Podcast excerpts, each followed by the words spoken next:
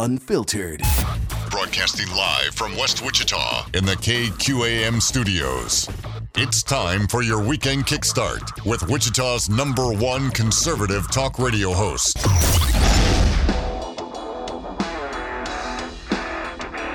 This is Kansas Talk with Andy Hoosier.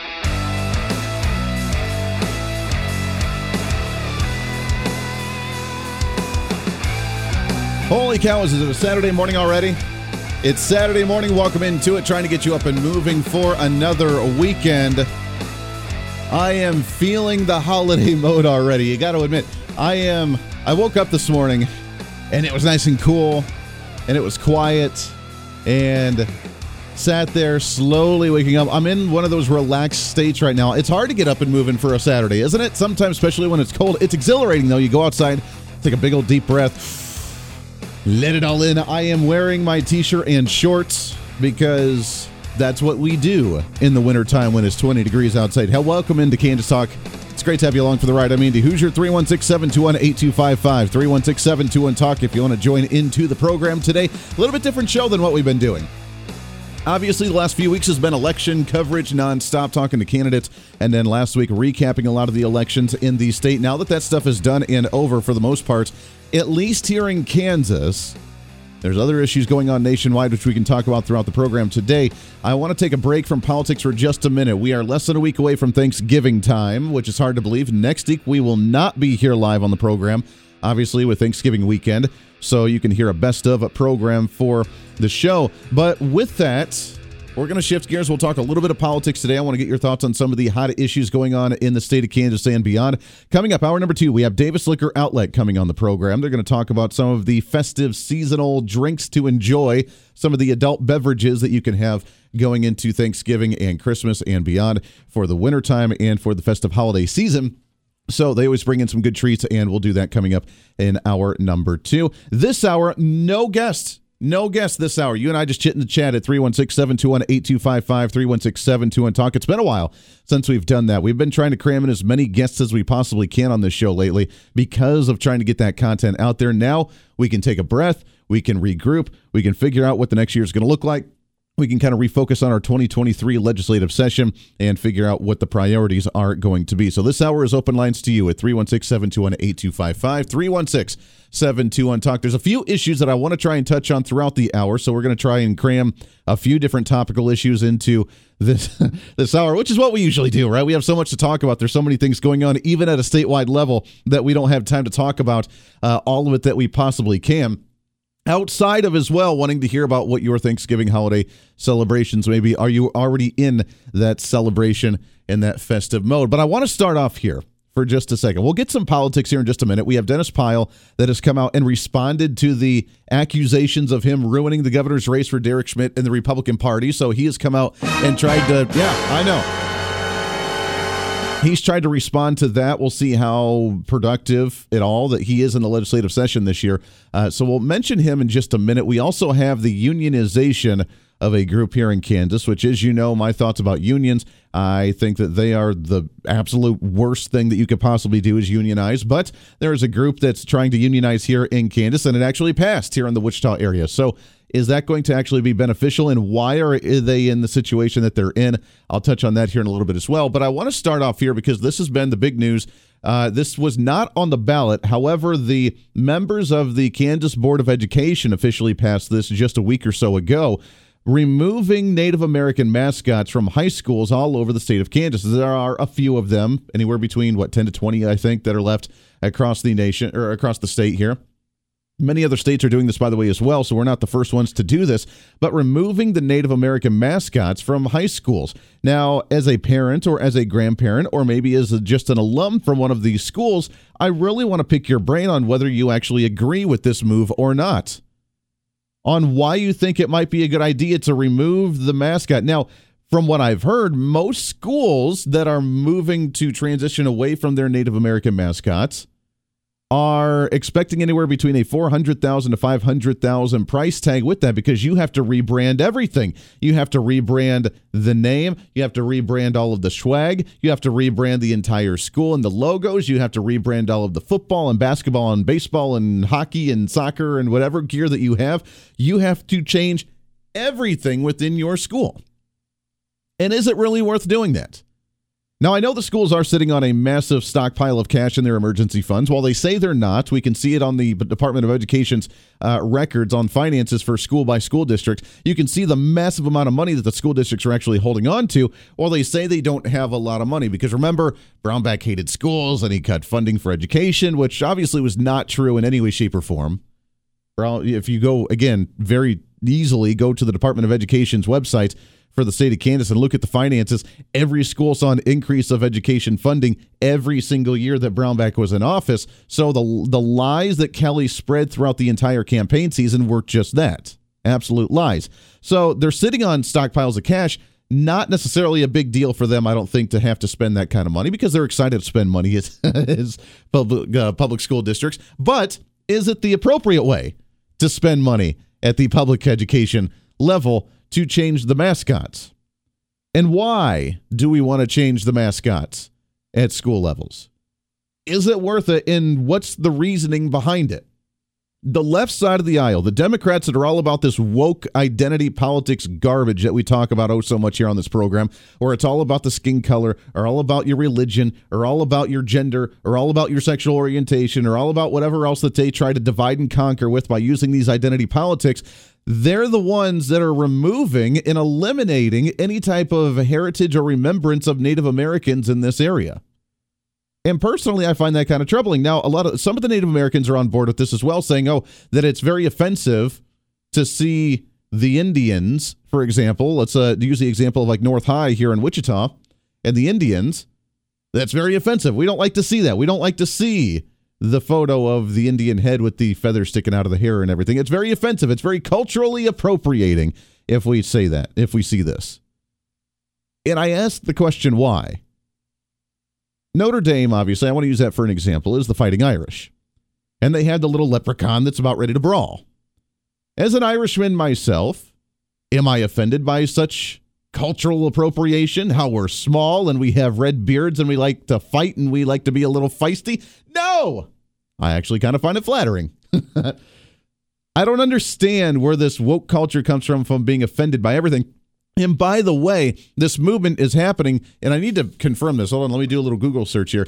Uh, no, no, no, here it's it. So, from what my understanding is, is it really November? Is it November? Uh, da, da, da, hold on. It is the month of November. We are in right now, the month of November, which is Native American Heritage Month. I wanted to confirm that before I said it because I had heard it somewhere, so I wanted to make sure. Native American Heritage Month is the month where we should be respecting, we should be aware of, we should be intrigued by, we should be learning of, we should be appreciating the heritage of Native Americans all over the country. And while we're quote unquote respecting them and we're interested in them and we're wanting to learn about them and we're wanting to respect the culture, we're removing the culture from the public eye. And to me, that's kind of counterproductive, isn't it? So I want to get your thoughts on this. If you are an alum of North High, if you have kids or grandkids that go to North High, if you have kids that go to other schools around the state of Kansas that go to a uh, go to a school that have a mascot as a Native American. Is it offensive? Are you ready to see a change? Do you want to see a change, or what's the purpose behind it? While we've gotten rid of so many other cultures on different products, um, the syrup or the foods or whatever else, we can't use this. I mean, obviously, NFL's already gotten rid of some, some of these as well. We don't have any longer the Washington Redskins. We don't have the Indians anymore, the Cleveland Indians for baseball. We don't have these things. Are we removing our awareness and bringing them to the forefront of culture for us to even think about them, or are they just fading off into the distance right now instead of us respecting? When the school started using these mascots, when the sporting uh, when a sporting event started using these mascots, all the way back when years ago, they did it with a purpose, and they did it with respect to the culture of hey, these Indians, for example, for North High, are fierce. They are strong. They are warriors. They are wonderful individuals we want to respect them because we want to be like them. And I see that as a way of respect as opposed to appropriating and disrespect.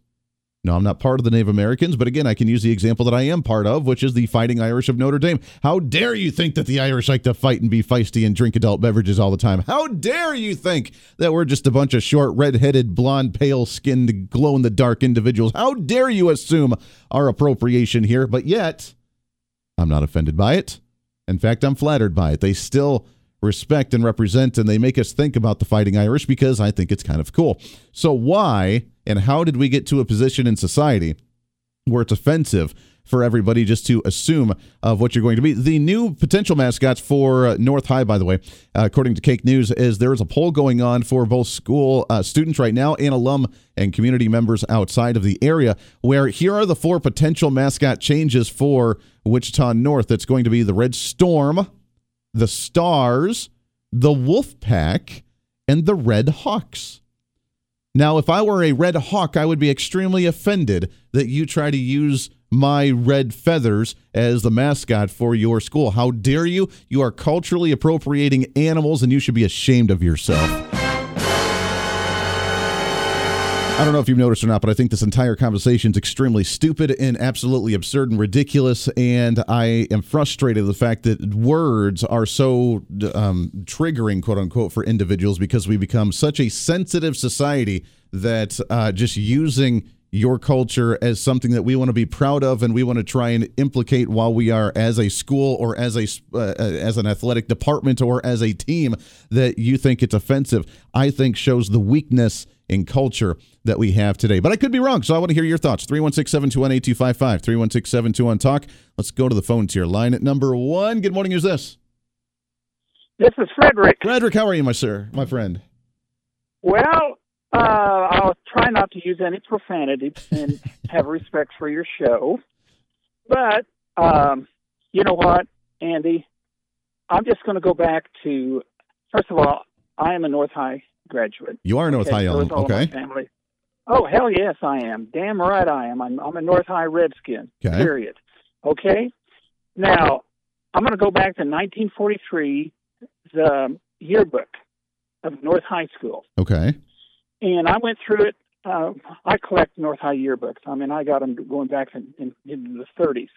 But what it said in 1943 in the yearbook, it said, and I'm going to try to uh, it said something similar to Wichita North High School Redskins during the after they graduate. A lot of them will be going to war.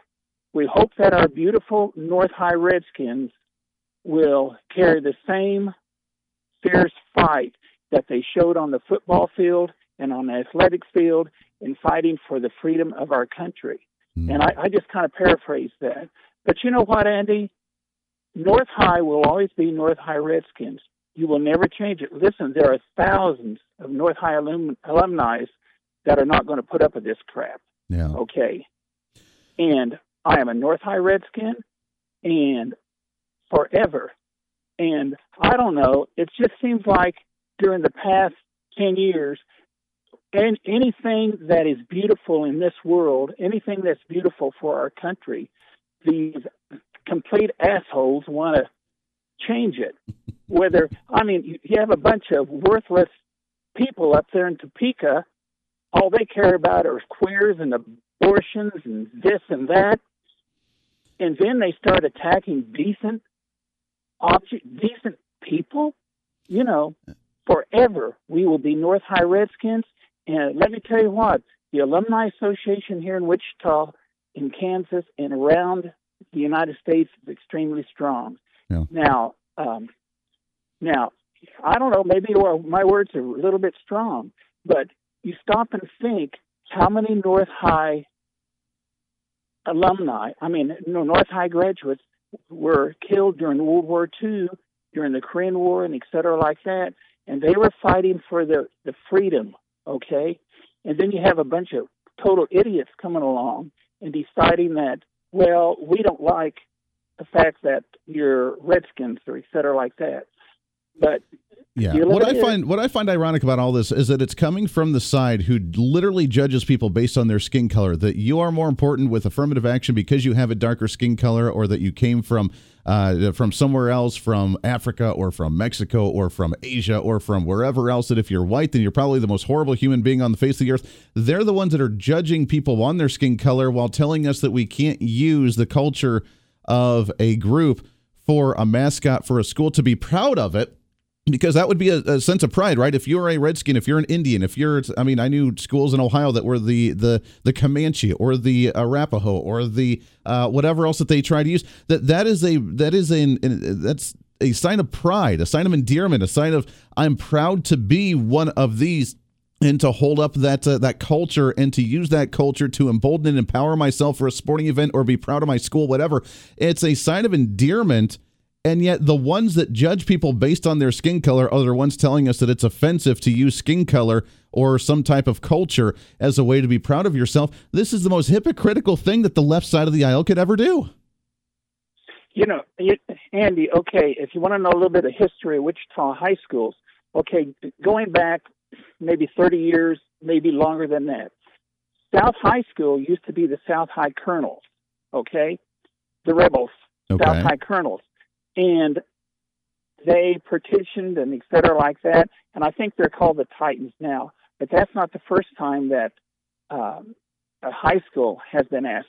But anyway, getting back to Wichita North High, we are North High Redskins and the Alumni Association, which I am part of, in which uh, we have T-shirts. We are North High Redskins. When we go to their football games, we are North High Redskins. And believe it, let me let me tell you something. We are wealthy. We have money, and we can put out beautiful shirts, beautiful clothing with North High Redskins on, Mm. which we have been doing. So the school board can change all they want, but you got to remember there's a huge, very wealthy, very strong alumni out here that's going to be pushing back forever because we will forever love our school and love our tradition, and we're not going to let any little sick woke people that um, tell us what to do. And that's just I- the way the cookie is going to crumble. I And if love it. people don't like it, they can just get the hell out of my country. Uh, li- li- Like I said, going back to going back to the 1943 um, yearbook, they were saying that a lot of their. Another thing it said was, if you look around, you're going to see some empty desks of some students that have already left school and have already joined the military to fight for our freedom. Mm. They and about every other sentence was all about the pride of the North High Redskins. Sure. So, uh, and love it. another thing is, uh, my brother, who was killed during the Korean War, uh, was a North High Redskin, and uh, he was a three uh, three sport letterman, starting in his uh, sophomore year, football, wrestling, and track. And you want to destroy that kind of stuff? Nobody. We're not going to put up with it, and that's just the way the cookie's going to crumble. And I don't give a. I don't care what other people think. But anyway, Andy. Uh, by the way, I heard you twice on Armed American Radio, and you were on last night all by yourself, and I thought that was just wonderful. Hey, well, People are listening to you. We love you, Andy. well, I, I love you, Frederick. I appreciate that very much, and I love the speech. I love the fact that you brought up the the heritage, the history of the school, and those that have come out of it. And you're right that those that went directly into war right after high school that are proud to be those Redskins from North High. And uh, you're right, it is removing and eliminating a lot of history from a school and a pride that people have had for years and years and years. And I'm glad that you brought that up, and I'm hope that uh, it, as I know you are letting the school know about what's going on there. Frederick, I appreciate that very much, my friend. Happy Thanksgiving to you, and I appreciate that call very much. Boy, a lot of passion there. A lot of passion there. Again, while we are trying to, according to the left side of the aisle, bring in affirmative action, while we're trying to be prideful and respectful of other cultures, we're eliminating the heritage and cultures of those by eliminating their conversation on the national front. We've removed Aunt Jemima. We've removed the other, whatever food label that was the black culture, the Hispanic culture, the Native American culture. We're removing them from society. We're whitewashing them out by getting rid of them completely while saying that we don't want to disrespect the culture. I find that absolutely fascinating and mind boggling because the other side of the aisle, while they try to say they're the non racist, they are the most racist, woke group of white snowflakes I have ever met in my entire life. And it's sad to see. Got to take a break. We got some more calls on the line. We'll get to you as soon as we come back here. It is Kansas Talk, trying to get you up and moving for another Saturday morning right here on Wichita's Big Talker, KQAM.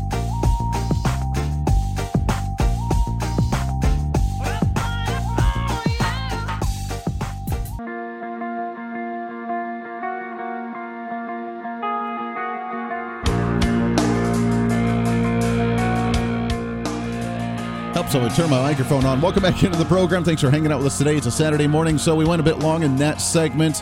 We got just about 45 seconds here before the bottom of the hour news. So, with all the callers, hang tight. We'll start off with you right after the break here right around the corner. And uh, by the way, just got a message as well. Davis Liquor Outlet not able to make it today. The flu or whatever's going around has been brutal. So uh, they're a little bit under the weather. No worries. So it is open lines for the entire two hours of the program today, which is fine because we have plenty of things to talk about and cover. So it's going to be open lines to you. So stick around. Don't hang up. We'll get to you here in just a second here on the program as we continue this conversation. Is it offensive to have a Native American as a mascot for a school and for a sports team, or is it a sense of pride, of endearment, of respect for that culture because you want to channel their awesomeness into you with your sporting events and your school and your pride and who you are and who I, you identify with with your education and your group that you hang out with. We'll do some more of that when we come back here on Kansas Talk on the Big Talker KQAM.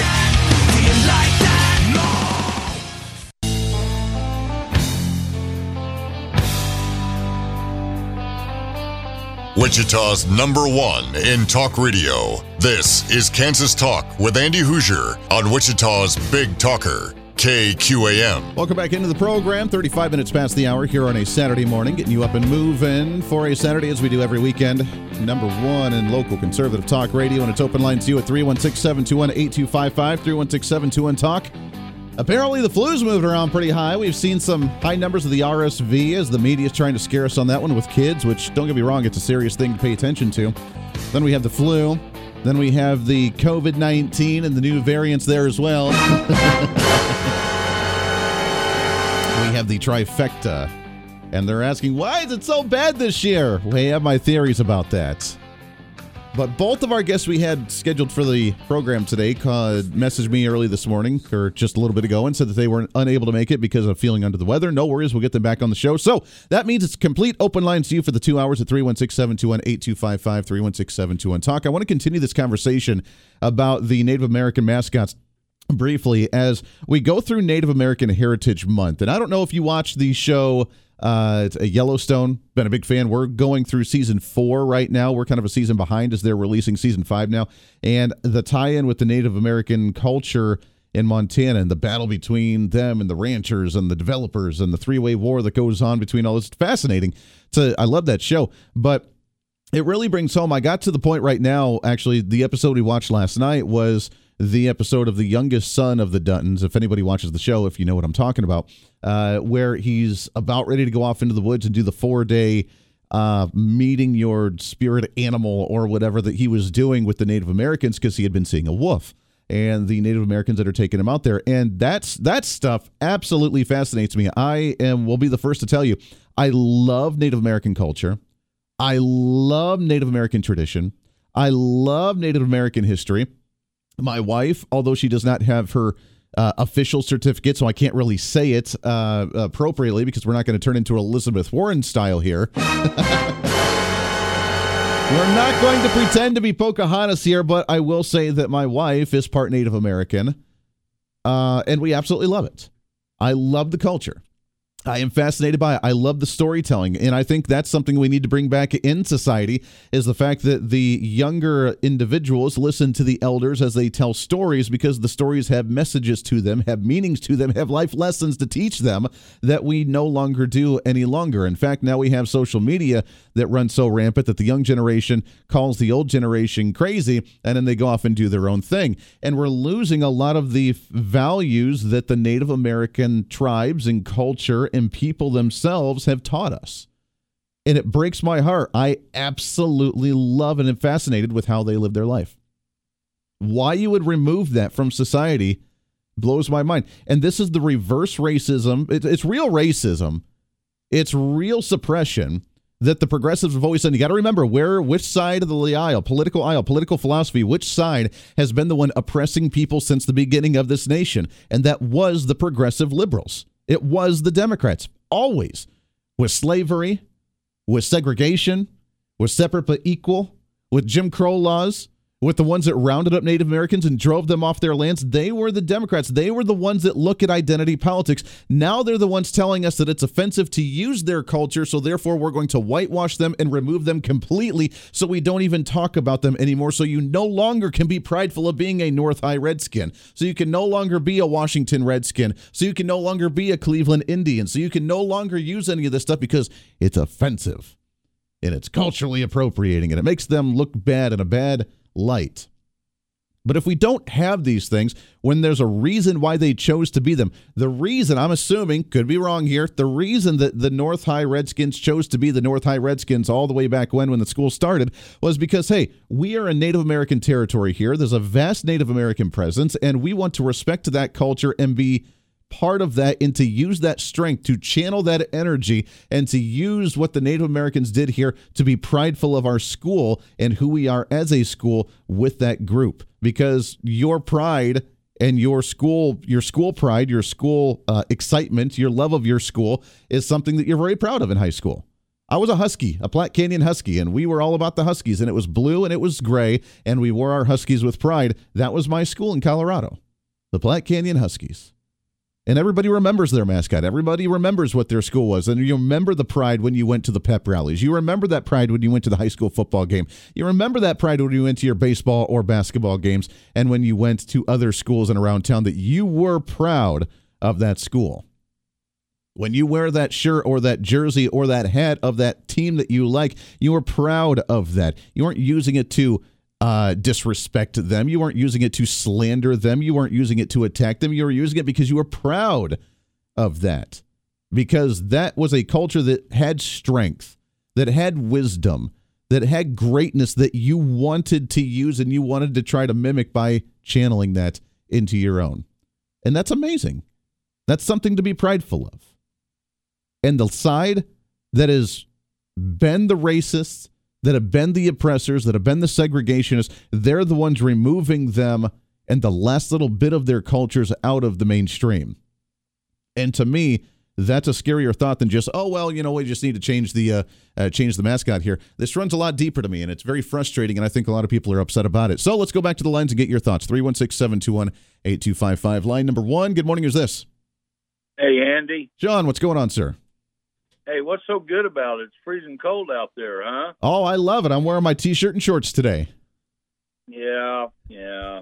you young whippersnapper, wait till you get to be my age. You won't like it so much. Uh, possibly. That's why I'm going to try to enjoy it while I can. Yeah, well, okay, I guess. Uh, why not? Well, you know what, Andy? Every just about every damn day, these white honky liberals do something to offend me. And I don't grin and bear it. I grit my teeth, but I bear it because uh, I don't know. I know one day the Lord's going to come back and He's going to sort all this crap out and put a stop to it. But uh, um, anyway, well, here's um, here's the thought: is there are some, not all, but there are some within Native American tribes around here that say that they're the ones that have been upset by this stuff and offended by it and they're the ones that are also advocating for the change. So that brings up the question is are they truly offended by it? Are they falling into a political paradigm or some type of political messaging that makes them think they are offended? Or is it truly upsetting to some when they hear about the North High Redskins, when they hear about the Cleveland Indians, when they hear about whatever that's offensive to them. Are they truly offended by it, or is it just their political views bleeding out um, to where they're not saying it in representation of the tribe that they're part of, but just their political ideology that's bleeding out because that's what they've been told to think? Uh, I think it's what you just said is their political ideologies. Um, know, I'm part Cherokee Indian myself, but uh, I'm more Irish than anything. I, I got some Brit and Scott. And well, then that. you should be offended by the Fighting Irish Notre Dame. How dare that they assume uh, assume that the the Irish just sit there and drink beer and fight all the time? How dare they assume that? Well, they're kind of half right because if you tick me off as an Irishman, you might get scalped. so, but uh, no, no, it's um, what's next? Okay, we got this uh, statue down in the river uh, that was uh, designed by Blackbear Bosin. He's a native Wichitan, and uh, yeah, so that's offensive. How dare we that we that we assume what they look like with their culture by putting a, the the the the headdress on and putting on their garb and then making a prayer on the river. How dare that we assume that? I think that's cultural appropriation to use that as the icon of the city full of white people. We probably need to remove the uh, the the statue downtown. And the city's name is Wichita, which is an Indian name. And then you got like streets, various streets like Seneca Street and Osage Street uh, you know, um, for uh, cars to drive over. I mean, one could assume that that uh, that could be offensive to Indians because it's uh, white guys, it's white people driving over the Indians. Uh, come on, man. The, the stupid excuses and arguments that people come up with just to claim they're offended. You know, there are more important things in life to get upset over than um, than uh, uh, this this kind of stuff. There's nothing to get there, there, there's nothing to get upset about over that. I mean, we got a Black History Month and we got a Native American Heritage Month right after that. And then what comes before Black History Month? Are, are there any other ethnic groups out there that have a Heritage Month or, you know, us white guys don't have nothing. So we're just here, I guess. But, well, and uh, again, that's a very superficial way that they look at it as well, because there's just the brown and there's the white and there's the yellow and there's the red, and they're just offended by that. They do realize, I hope, that there's more than just quote unquote white people. That you know, white people quote unquote have been infighting for years and thousands of years in Europe as that wasn't the way that we look at color that it was the uh, the Brits and the Germans and the Spanish and the Nordics and the French and whatever else they want to look at that there uh, the Italians that there was a lot of infighting nowadays here with the low common denominator of the low IQ level of the left side of the aisle they just see a skin color and be like wow that skin color bad and they don't look at things a heck of a lot deeper. So, Sean, I appreciate that. You're absolutely right. Uh, it is absolutely absurd. I think, it, I mean, if they're going to get re- remove the Redskins from North High School, I think that we need to remove Keeper of the Plains. And we need to remove Keeper of the Plains because while the City may be named after an Indian tribe, that the Keeper of the Plains is a Native American that is culturally appropriating and assuming what they look like with their headdress and their ceremonial garb on, while they are blessing a town that is run and controlled and populated by white people, and therefore the white people that are under the blessing of the Keeper of the Plain and the protection of the Keeper of the Plain in the city of Wichita um, are culturally appropriating that. So therefore, we must remove it. I mean, is this where we're at today in society? Is this what we have to do? Is this the stupid, ridiculous, absurd conversations that we are having in society today? Because I guarantee you, if this is the direction that we're going with high schools, that that conversation is going to come up at some point. White people populate the city of Wichita that are under the protection of the keeper of the plain that bless this river and bless this community and that's why they built that keeper of the plains through Native American blessings not through white people blessings because we have to keep them separate have to keep them different because we cannot culturally appropriate in some way, shape, or form. That is the mindset of the left, and it makes my brain hurt of how stupid those arguments actually are. Let's go back to the lines here, shall we? Line number two. Good morning. Is this? This is Ray. Ray, how are you, my friend? I'm doing pretty good. Uh, the the Democrats take away everything that is good, and they try to ruin it. And they're doing it again here. They want our lives to be empty, as near as I can tell. And I would like to know just who these people are that agitated for this. Uh, the the people outside of the school board that that that put this bug in their ear, because I haven't heard that there are any tribes doing this, complaining, and so therefore, the these supposed Native Americans that are complaining about this cultural appropriation they don't even represent their tribe. Hmm. So they're not spokespeople so, of the tribe. They're just some members of it that have a political view that are just spouting off what uh, this this opinion of oh it's I'm offended well, by it. Well, I yeah. just feel offended. Yeah, they they don't represent anybody. It, Yeah. It's just them. They're and they're they're Democrats, and you know that whether they're Indian or or Mexican or white or whatever, they're Democrats, and they they just stomp around and ruin things for everybody else. And uh, I I agree about uh, let's just clean all the Indian stuff off.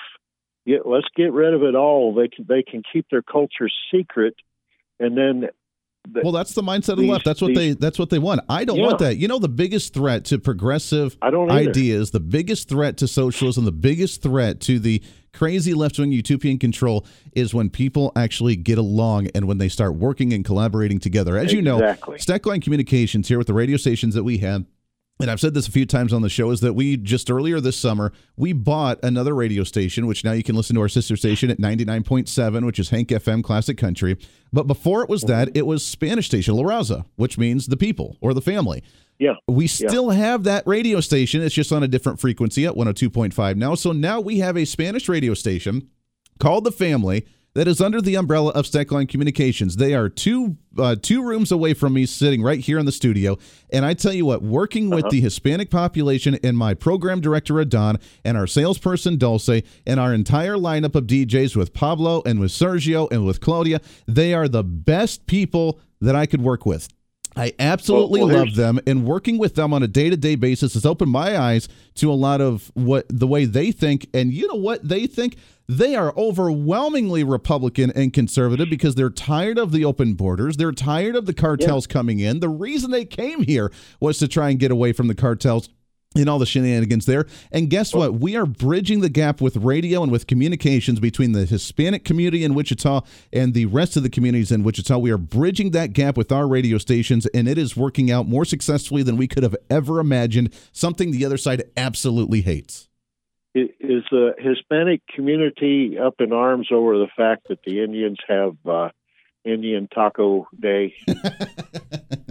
I mean, I know that's stupid, but yeah, not that I know of. I, as far as I'm aware, when I come in, you know, they've. I, I'm, I'm trying to work on my Spanish to chat with them a little bit more. They have already coined me as Andres. No, that's that's Spanish for Andy. But uh, Yeah. that's so I'm not turning in like a Beto O'Rourke here, where the Irishman's trying to pretend to be Spanish by any way, shape, or form. But I love talking to them because. I want to learn more about the culture and trying to intertwine. And when we do stuff like this, then yeah, I could walk into this building with a massive sombrero on my head and they're not going to get offended. In fact, they think it would be the Yeah. coolest thing in the world if I did something like that and they would laugh their heads off.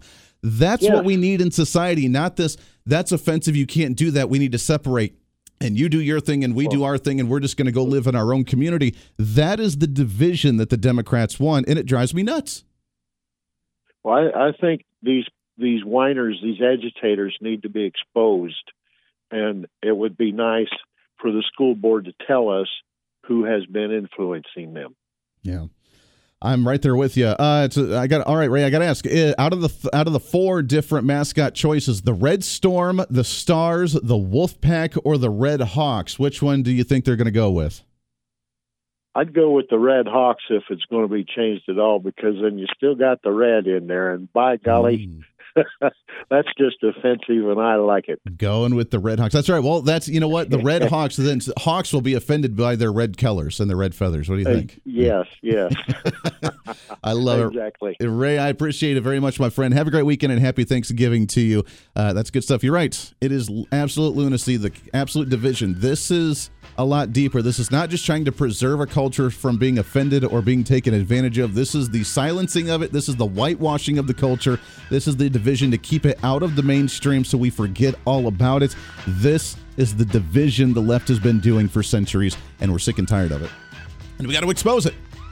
If you are Native American, God, please call the show and let us know your insight on this. If you do have Native American background, if you are part of a tribe, I would love to hear your thoughts on this. I would love to hear your insight. Are we right about this? Are we wrong? Because we don't want disrespect. We don't want division. We don't want the separation between the two. We want unity for all of it. And if something is offensive, let's figure out a way to make it non offensive. At the same time, where's the line between true offensiveness and just snowflakes that are upset about everything because they don't like the world? That's the conversation we need to have. Lots more coming up on Kansas Talk on KQAM. Stay here.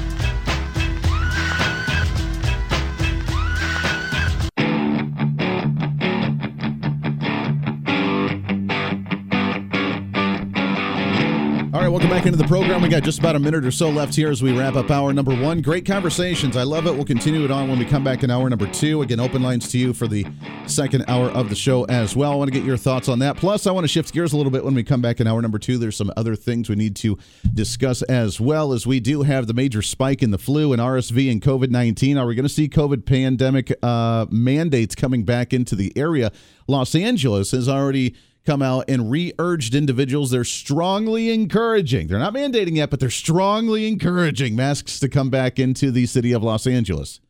Mask wearing. We still have the battle with many school districts across the nation as well on masks for the children as we battle RSV. So uh, we'll get into that a little bit. Plus, the response from the uh, governor's race here in Kansas. Dennis Pyle, the independent quote unquote conservative, has uh, spoken out on the accusation of him disrupting the election from Derek Schmidt. Does he agree or disagree with that assumption? I want to talk about that a little bit. And, of course, the unionization of a certain group here in the Wichita area. You know how I feel about unions. I want to get your thoughts on whether it's a good thing or not. Is this a. Is, is this a good reason for it? And I know that we uh, have gone through a lot with the COVID 19 pandemic. And did they do their self inflicted harm based on the decisions they made? And now they're trying to unionize to fight back for that one.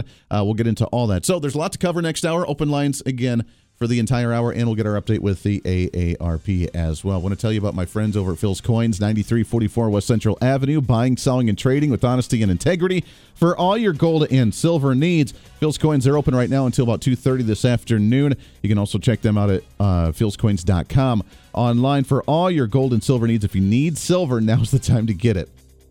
They're finally starting to uh, get a little bit more in stock, actually hold on to it, things steady out just a little bit.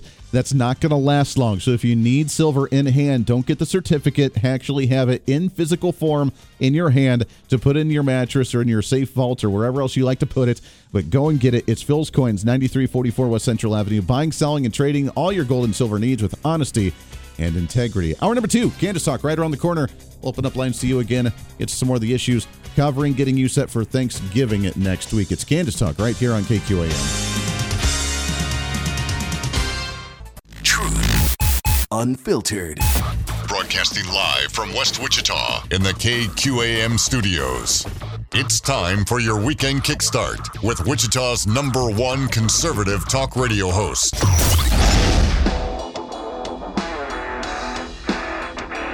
This is Kansas Talk with Andy Hooser.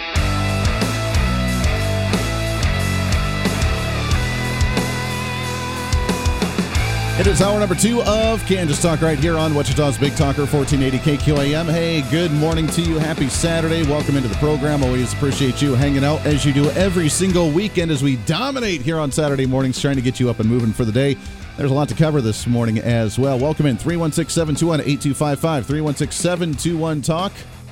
If you want to join into the show, it is open lines to you this whole hour again as well our couple of guests that we were uh, going to have on the program today a bit under the weather. We'll get them on the show again soon. This cold, flu, whatever it is throughout, apparently hitting a lot of individuals. So it's open lines. Let's rock it out today. 316 721 8255 316 721 Talk. I want to tell you about my friends at Napoleon Appliance Repair as you go into the holidays the worst thing i want to tell you a story there was and this this is a true story there was a few years back and it was here in wichita it was before we actually moved uh, a few years ago, probably, I don't know, six years ago, maybe.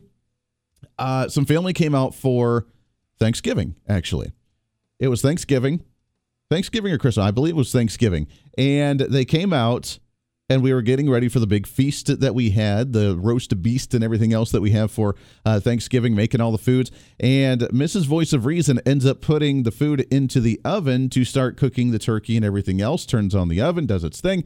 Uh, a few hours later, about two, three hours later, we go to check said food and it was still cold. Oh, yes. On Thanksgiving Day, the oven that we had went out. Completely died. True story.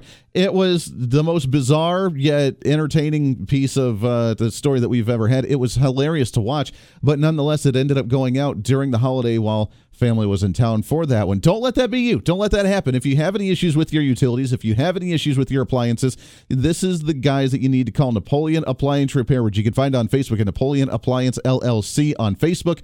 Also, give them a call at 316 409 1525.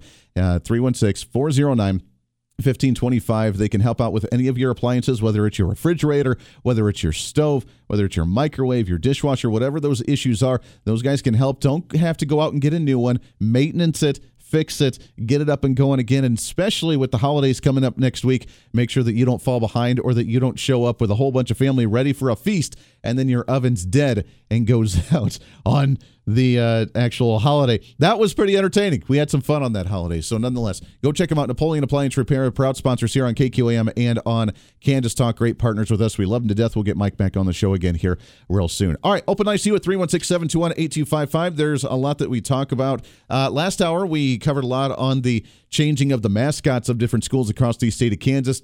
And again, open lines if you are of a Native American tribe, and we've had some on the show before. I'm going to get them back on, and I will pick their brain about this issue.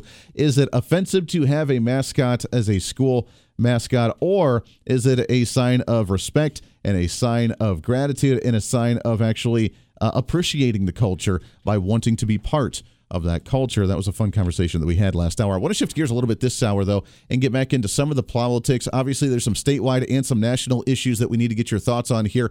On the home front, there's still some inner bickerings of the governor's race. Before we get into the governor's race, actually, I don't know if you have heard the official announcement, the uh, constitutional amendment ballot number one issue with the constitutional oversight against the governor and the executive branch, against the bureaucratic agencies, ended up failing by about a 1% margin. I know. I know. It fell, it crashed and burned. It was a close one. We if we could have just squeaked that out a little bit more, it was even a closer margin than what it was for the governor's race. Just a little bit more to have oversight. And it's unfortunate Still not devastating, but it's unfortunate that we couldn't pass that one. We're going to have to try it again. But it is time for us to have a bit of oversight over the executive branch because I swear, if something like COVID happens again and the governor's out there, which now we have Laura Kelly, Again, thank you, Dennis Pyle, for that one. If we now that we have Laura Kelly as governor for a second term, she does not have to worry about reelection. Just like Barack Obama, she's going to go as far left as she possibly can. Her campaign on going middle of the road and a moderate candidate and a moderate governor and trying to like appeal to both sides of the aisle. It was a lie. We all know it's a lie. She didn't campaign like that. She didn't run like that as a regular governor the first term when she was trying to run for reelection. She campaigned that way. She talked that way, but she didn't act it that way. She vetoed more bills from the Republican legislature than any other governor in like the last 40, 50 years, which means she wasn't working with Republicans very much with the Republican legislature that has a super majority. She was on her own doing her own thing, and it took us all our power to override all of her vetoes to get some common sense legislation back in the state. So that really brings up one of two points. Either the Republican Party has gone so far radical, wildly to the right, that Governor Kelly, as the moderate, independent, middle of the road Democrat that she is, had to veto them because it was just too much of a radical agenda in the state of Kansas. Option number two was that she's a radical left wing Democrat that just didn't like working with Republicans. Uh, every single legislator that we've talked to, to, from either the House or the Senate here in Kansas have openly said that Governor Kelly has not talked to the legislature at all. They haven't conversed at all. She doesn't go around and chat with the legislators at all. She doesn't work with them on creating legislation at all. They don't do any of it. She sits in her office and she complains about Republicans and she vetoes all of their bills. I don't know how you can govern that way when you're not working with the chamber that actually creates the legislation, but nonetheless, that's what she's done, and that's what she's going to continue to do for the next four years, but to an even more extreme extent because she doesn't have to worry about reelection.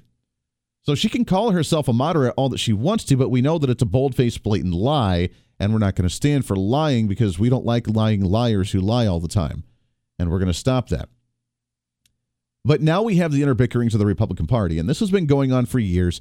It's finally showing its ugly head. While it's devastating that we lost the governor's race in Kansas, I am always, as you know, the eternal optimist. and I love looking at the bright side of things. And I really think that this is maybe a growing opportunity for the Republican Party.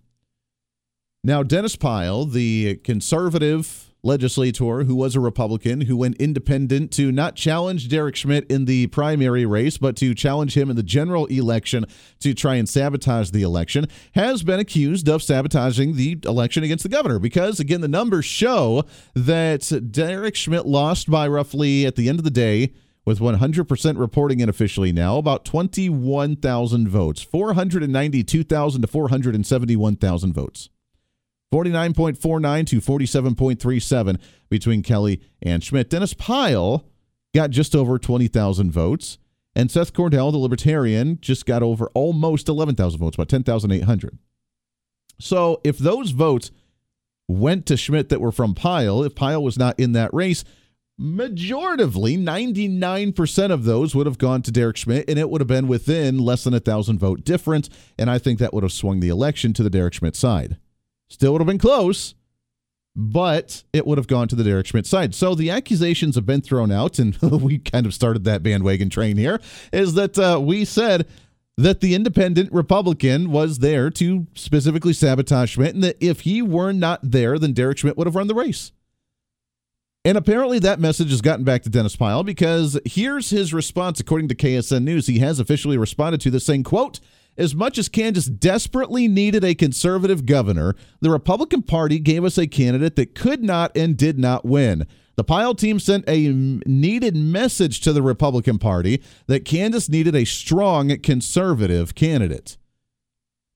He goes on to say, I have said throughout the Schmidt that Schmidt couldn't win uh, based on the historical records of the left wing Republicans. The GOP could have done better. All I said, all said, he continues that Schmidt got the anti Kelly vote, period. The left wing endorsements from Kelly gave her the win, or there was an issue with the voting machines? Question mark. That was Dennis Pyle. So let's break this conversation down, shall we?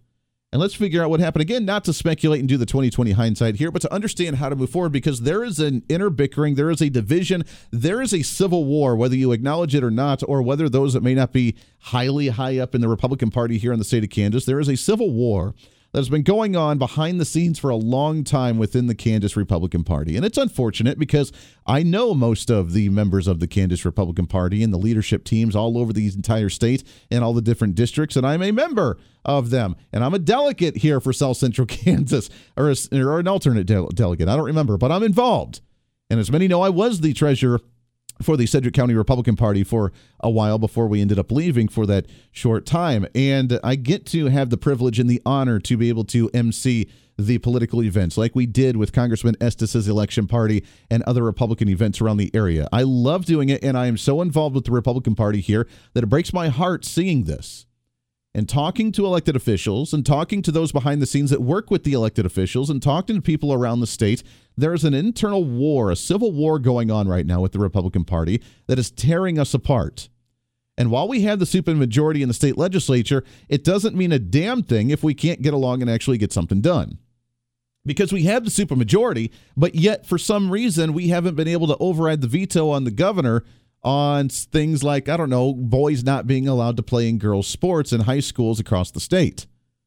We haven't been able to override her veto on certain Second Amendment legislation. We haven't been able to override her veto on some pretty um, important things because there are some Republicans who refuse to get on board with the Republican agenda. Now, I will be the first to say that I think we have some of the greatest leadership in our government with Republicans. Dan Hawkins, who has officially announced that he's running for Speaker of the House which is going to be fantastic. He has been the House Majority Leader. Ty Masterson, who's the Senate President, a solid conservative and great personal friend. I think that we have some amazing leadership here in Kansas. And they're they're solid conservative too. They are amazingly conservative. They're just some of the outliers that are not quite as conservative, maybe usually from the Johnson County, Wyandotte County, Shawnee County areas that are kind of the disruptors within the Republican Party. But we need to find a way to unite. And whether it's the head of the GOP in the state, whether it's the voters, whether it's the candidate selection that we have, whether it's the precinct committee members, which, yes, if you're just a precinct member in your area, Andy, I don't do a whole lot. You have a lot of power and a lot of influence you're just not aware of. We have to find a way to unite the party. But Pyle does bring up an interesting point, which is what we've talked about now, is that the Republican Party's umbrella is so wide that we have to figure out what we actually stand for to be able to promote our agenda to have people want to vote for Republicans. It's so wide. Schmidt was in the between the rock and the hard place. He was fighting two wars and two fronts on both sides of them. He wasn't just going after Democrats. Now, Derek Schmidt wasn't the radical, outspoken Chris Kobach, you know, a uh, wild conservative. He was a moderate Republican. He was conservative. He was decent. He's a great guy. We've had him on the show, obviously, many, many, many times. But he was a soft spoken, go along, get, I mean, let's get the stuff done, but let's not ruffle any feathers unnecessarily. He was a center right Republican. He was not a fringe radical. He was not a crazy guy. He was a level headed Republican that would have been perfect for the state. And he was up against two fronts against the Democrats and against what I call the purists, which I will say purism is just as dangerous as being a radical socialist.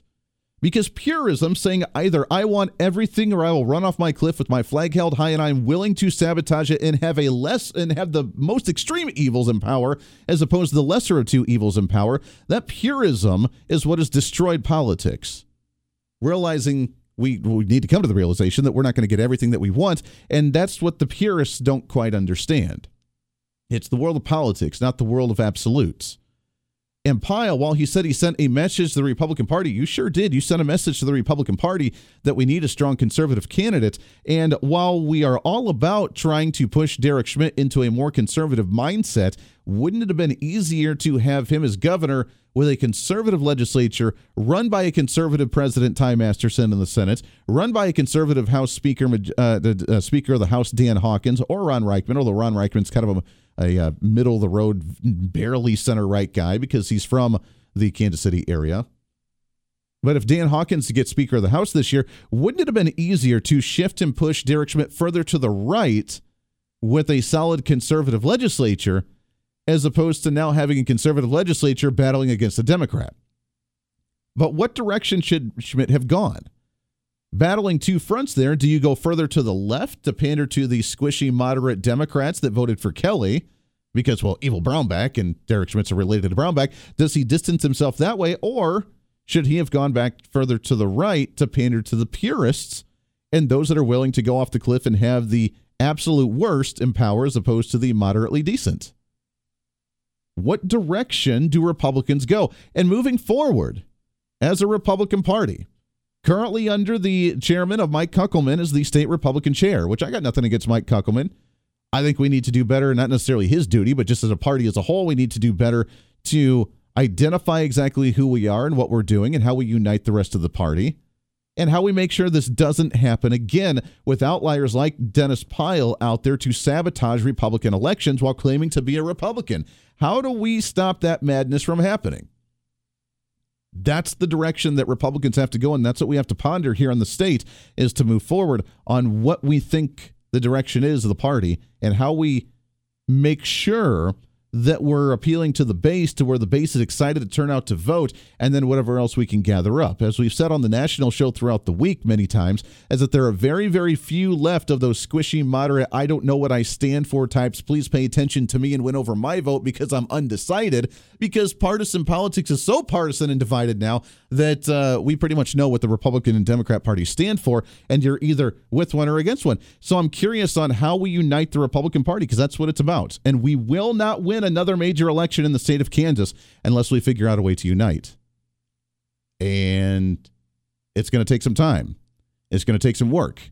It's going to take some conversation against all of the different sects of the Republican Party. And that's what we're going to have to focus on. All right, got to take a break. I want to get your thoughts on this. When we come back, right around the corner, uh, we have a lot more to get to the RSV, the flu, the vaccines. It's coming back with fall season. And obviously, next week being Thanksgiving, boy, oh boy, we're going to have some food that we're going to have to devour as well. I want to get your thoughts on Thanksgiving traditions. Um, I find it appropriate, again, while we talked about the changing of the mascots, that we're in Thanksgiving time that's related a lot to Native Americans. And, oh, by the way, it's Native American Heritage Month. So, good, great guys. Great done. Way to go there, Kansas Board of Education. You have uh, sabotaged the Native American Heritage Month by removing them. We're going to continue badgering on that one. Lots more coming up on Kansas Talk. Stay here.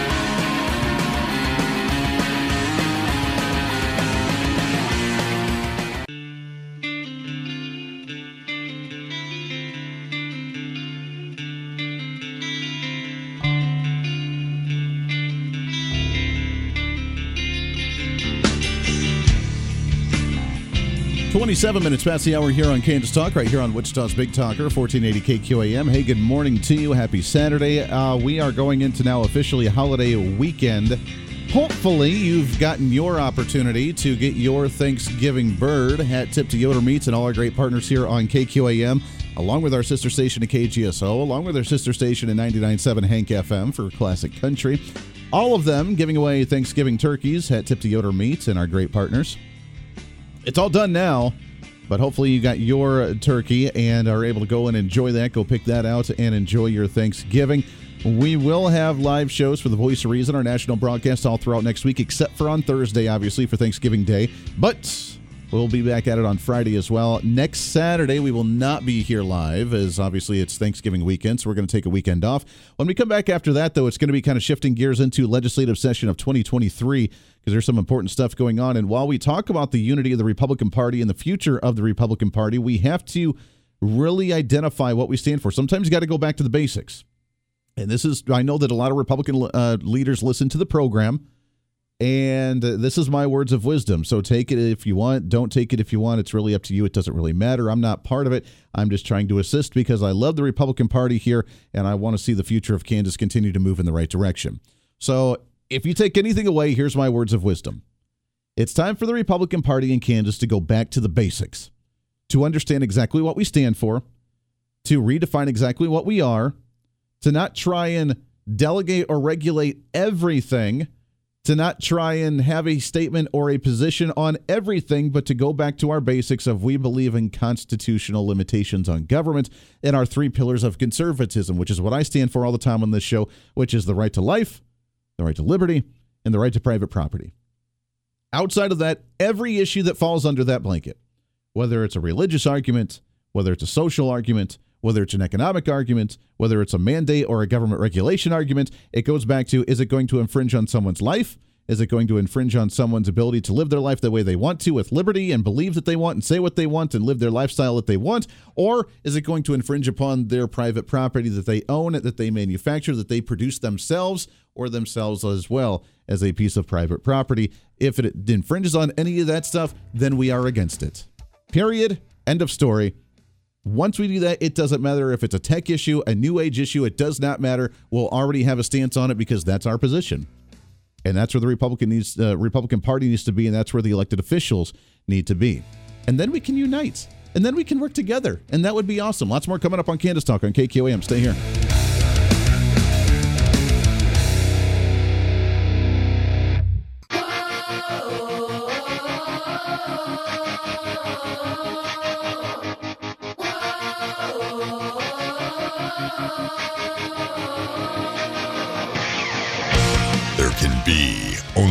One. And he's right here. This is Kansas Talk with Andy Hooser on Wichita's Big Talker, KQAM. Welcome back into the program. Last half hour of the show. Boy, it goes right on by really fast, especially with all the content that we've had, all the great phone calls that we've had, which is still open lines to you at 316 721 8255. There could be only one. Anybody remember that movie, The Highlander? Show of hands. Now, in The Highlander, they're invincible. They live forever unless they get their heads chopped off. Wait a second. Does that mean they got to come after me to take over the local conservative talk ratings? Oh, all right. Let's move along here. Welcome in. Welcome in. 316 721 8255. 316 721 Talk. If you want to join into the program, uh, Michael Brown with the weekend coming up right around the corner. I want to remind you as well with some of the great promotions we have going on on KQAM. Not only do we have our turkey drop that we just did over the last few weeks. Hopefully, you got your Thanksgiving turkey from us. Hat tip to Yoder Meats and our great partners there. We are not doing this year here. Here's the thing we're not doing it on KQAM because there is a shortage. Therefore, there's not as many, but we're still doing a giveaway. So I usually don't tell you to flip over to a different station, but next week, throughout the week, you still have an opportunity to get a Christmas tree from 4C Christmas Tree Farms. As you know, we usually do that every single year on KQAM, but they have a limited amount. They still want to work with us, and they're still giving away a few, but it will be over on our sister station over at 99.7 Hank FM, and you can listen and try and get your Thanksgiving or your uh, Christmas tree from 4C Christmas Tree Farms. Now, what we will be doing here on KQAM is we will be having, like usual, our 36 hours of Christmas music starting at noon on Christmas Eve, although Christmas Eve's on Saturday, and this show will be going until 11 o'clock. So I think we're just going to start the Christmas music an hour early. Hat tip to yours truly with uh, being the program director. We might just start Christmas music a little bit early and do it one hour earlier, right after this program on Christmas Eve, uh, which will not be live that day either. It will be a best of program, but uh, we'll play our show and then we'll have our Christmas music that'll go through Christmas Eve and then all day through Christmas Day as well. So you'll be able to listen to your nonstop 37 hours. An extra hour, hat tip to me, yours truly. You're welcome to play an extra hour of nonstop Christmas music here on at KQAM. So uh, there we go. We got a lot to get to and uh, a lot of great stuff that's going on. Plus, we're going to have some other good giveaways, some other big promotions on the station here soon. Make sure to stay tuned in for more information on those. Give me one second.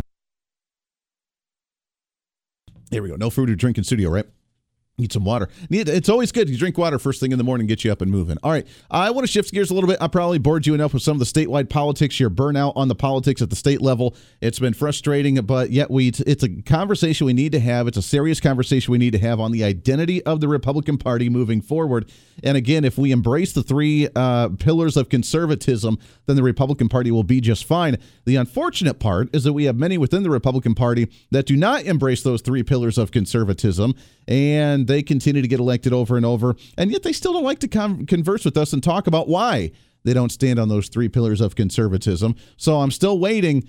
Uh, patiently on when those certain elected officials, you know who you are, to come on the program and actually talk about the voting record and why you've supported things that you've supported and what you want to do as you continue to represent the state of Kansas in a certain form or fashion. You know who you are. And apparently, the conversation that we had a few weeks ago about it uh, got back to them, which is fine. I, that's the whole point. I want you to be aware of my frustrations. So come on the program and let's chat and let's talk about how you're representing the state of Kansas. Open line you. Let's go to it. Uh, 316 721 8255 316 721 Talk. Line number one. Good morning. Who's this?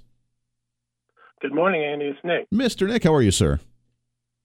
Very well, and yourself? Hey, we are living the dream, my friend. Live, Happy Saturday. Happy Saturday to you, too.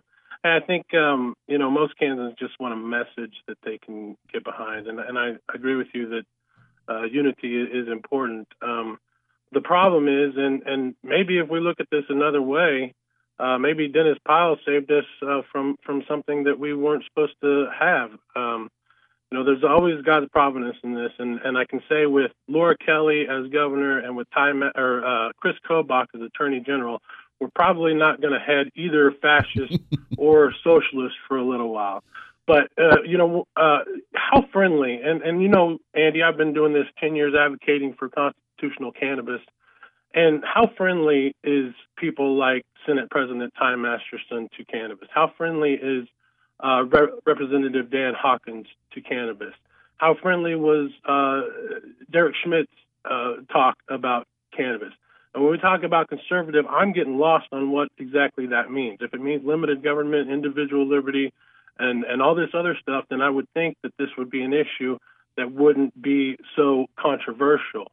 Uh, we we just got done with the child welfare uh, deals, and you know there are still uh, children that are being taken away from families because of, of cannabis being on the Controlled Substances Act, where other people are sexually abusing and doing all this other stuff, and sometimes they get away with it. But because cannabis has a smell and it's a low hanging fruit, they use it uh, to pad money pockets or or whatever uh, else there is. We have the pharmaceutical companies, the alcohol t- companies, the tobacco companies, and the gambling industries all giving lots of money and lobbying and financing political campaigns.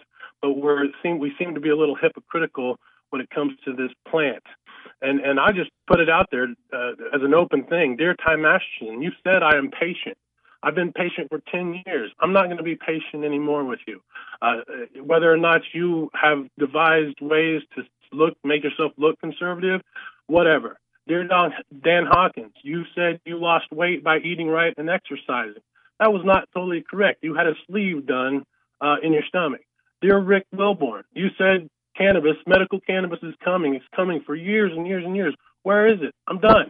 Dear Chris Kobach, you said it's federally unconstitutional, yet you are not starting your second term. I'm done with that part too.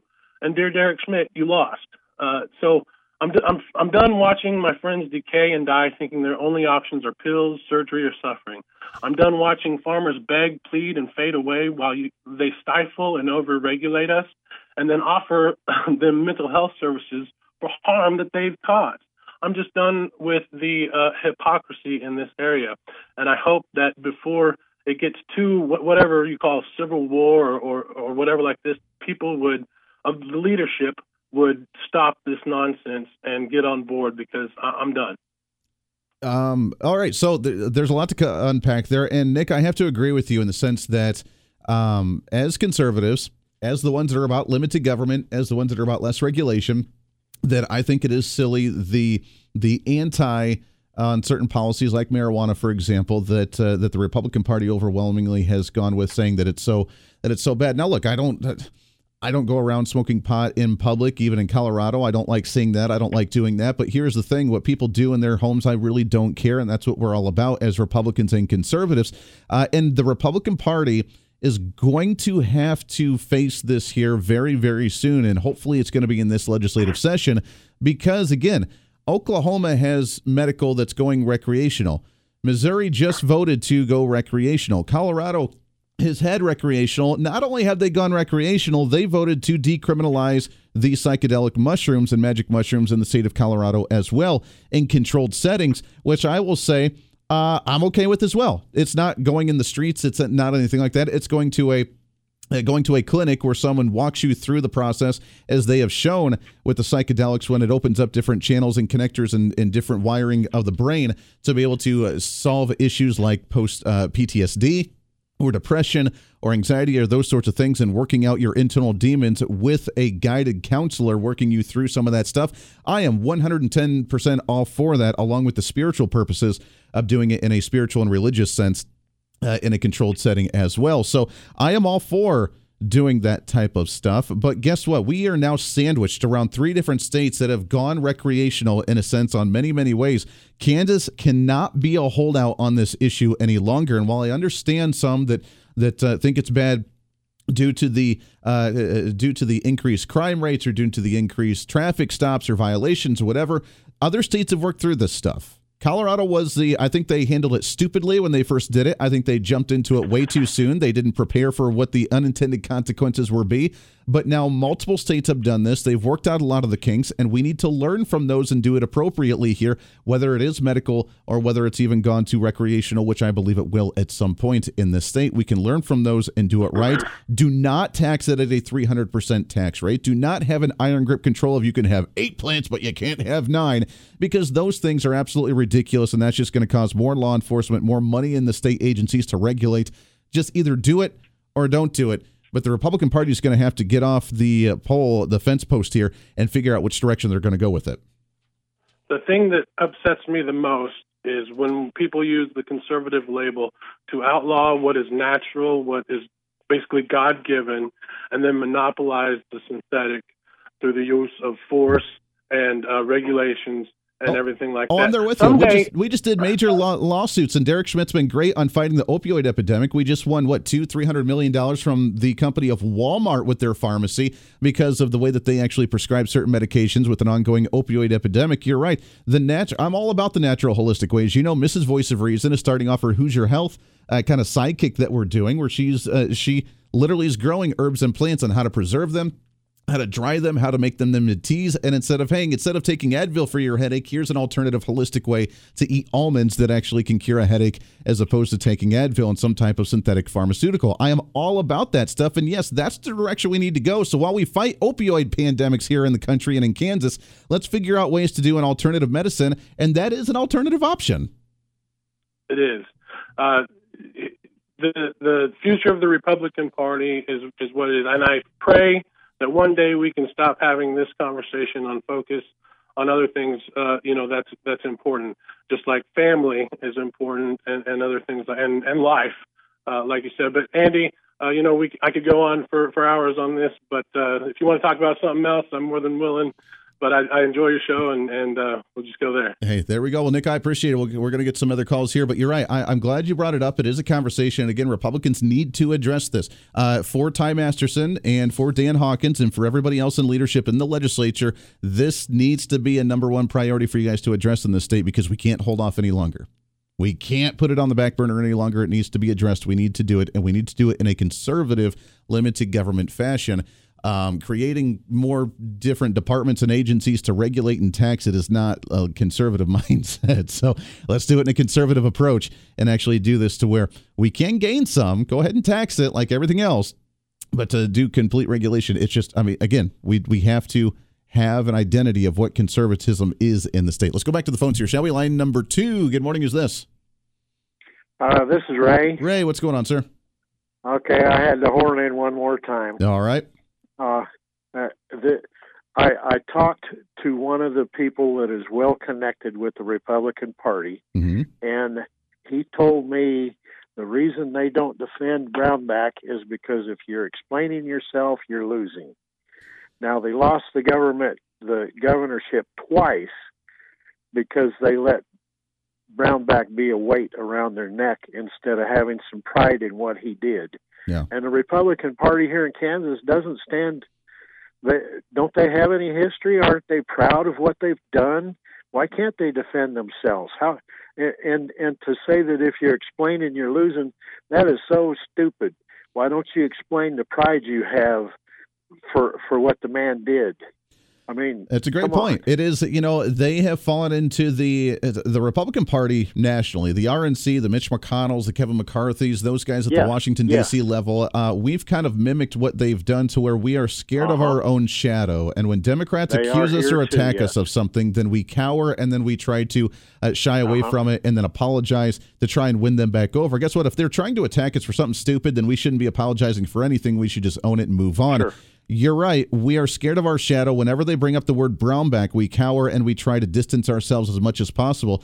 Brownback did not do anything bad. In fact, when he left office, we had a billion dollars in our federal, in our state reserves, in our emergency fund and safety net. Uh-huh. We had more money in education than we ever had before. So the whole they defunded education was a complete farce and lie. And uh, you know he left the state in a better position than when he received it under Kathleen Sebelius prior to. So the attacks from Democrats are complete falsehoods. And if they want to attack us as mansplaining or Republican splaining on issues, then it just shows their ignorance and their lack of understanding on the issues because it sounds like they need an education since they don't know what really happened.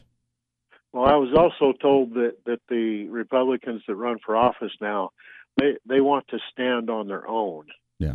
Well, why don't you stand with the Republicans? Yeah. Well, I get it. I mean, stand on your own and have your own identity. That's all it's all about. But sure. that identity as a Republican goes back to those three principles the right to life, uh-huh. liberty, and private property. If we stand for limited yep. government, then whatever they throw at us, then say, is the government solution? No. So there's a better way. Let's figure out what the other solution is outside of just passing another res- resolution from the government. Exactly. That's what it's all about. Ray, I love it, my friend. I got to take a break here as we have one more segment left right around the corner, but I appreciate that. You're, it's a great point rebranding the Republican Party here at the state level. The state Republican Party, we have some work to do. We're okay. I'm not trying to badger you too much because we're okay. We obviously still have a supermajority in our legislature. We're doing well, but we have a ways to go and we can always fine tune it and make the system better. And let's stop the infighting that we have. Chris Kobach's an evil, terrible, horrible human being. Well, guess what? He's a solid conservative fighter, and he's going to be our attorney general. He is the best guy that we could have as the attorney general to file every lawsuit he can against the Biden administration. He is going to be perfect for the state of Kansas, and it's going to be fun to watch. Lots more coming up. Stay here.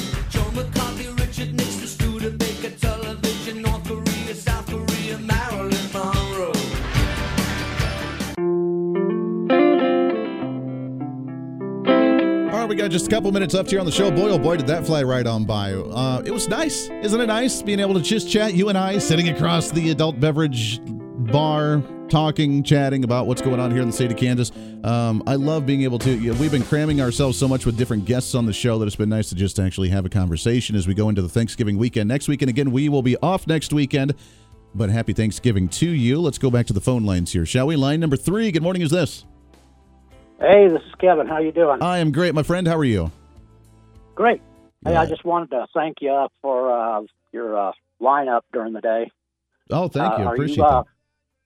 You guys having a change on? I noticed I heard uh, this red eye at night. You gonna have that on permanently? Uh, yes, Red Eye Radio. Yeah, we did change a little bit the overnights. We've been looking for. I've always been a fan, and and obviously as the company, we're always a fan of live programming when we have the opportunity, in case things happen throughout, and uh, kind of a fresh of. Uh, you know, excitement throughout the overnight programming. So yes, we are changing up the overnight programming a little bit to a live program with Red Eye Radio between midnight to five a.m. All right. What you, you dropped, Alex?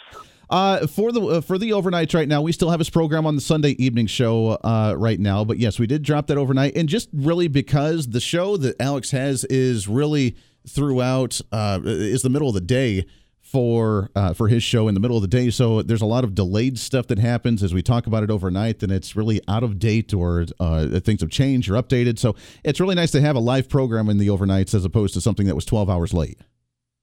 Yeah. Well, I enjoyed the red eye. So uh, Good. keep good. up the good work and have a great weekend. Hey, well, thank you very much. We appreciate that, and uh, always love the feedback for the radio station. Uh, we're proud of our lineup, so uh, we appreciate that very much, Kevin. If you don't get to hear all day long, I do highly recommend you do. We have a great lineup with John Reich starting off your mornings from six to eight, uh, right here in the KQAM studios, followed by Brian Kilmeade out in New York with uh, Fox News and uh, the Kilmeade Show. Dan Bongino's killing it for our middays, 11 to 2 every single day.